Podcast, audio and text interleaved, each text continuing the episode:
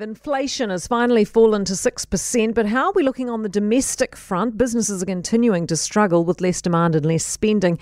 But with China's market back open, the pressure may start to lift. With me now, Business New Zealand CEO Kirk Hope. Morning, Kirk. Good morning. How are you feeling about the CPI? Well, look, it's going in the right direction. I think that's the, probably the key thing.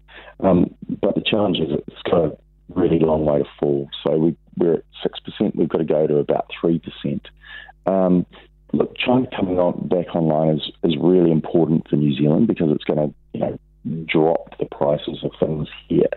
But the reality is, um, it, you know, interest rates have, have gone from you know, maybe two and a half percent to around six and a half percent. That, that's taken a huge amount of sort of demand out of the New Zealand market. Um, however, uh, domestic interest rates, so um, and domestic, uh, I guess, you know, mortgage holders still have quite a long way to go in terms of, you know, sucking a lot of that up.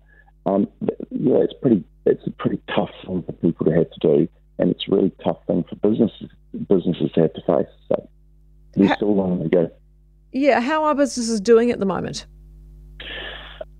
Well, again, uh, they're facing probably a pretty significant drop in demand. So what we're we're seeing um, through the performance of manufacturing index and the performance of services index, uh, pretty significant uh, drops in demand in domestic demand. Um, so we've been tracking this for about uh, 20, 25 years. It would be one of the most significant drops uh, in demand that we've seen uh, in those surveys over that period of time. However, so, so what it means is that businesses are going, where where are we? How long is it going to be before we see a pickup? And that's they're saying around about a year out. So what that means is we've still got a long way to go. Right. So people are still being cautious too in terms of domestic spending. Yeah, absolutely. And you're kind of seeing that. Um, you're seeing that uh, play out right now.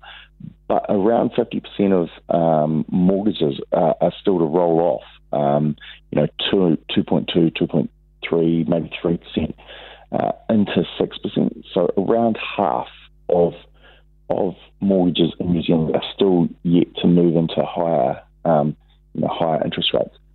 But but you're seeing people going, uh, I know what I'm going to have to face, so I'm stopping my spending now, and I'm you know I'm planning for the future. That's dropped New Zealand demand, uh, and it's not going to pick up for you know probably about a year. Right. We've got to hang in there and write it out, Kirk. Thank you very much for being with us this morning. Kirk Hope, CEO of uh, Business New Zealand. For more from Early Edition with Kate Hawkesby, listen live to News Talk ZB from 5 a.m. weekdays or follow the podcast on iHeartRadio.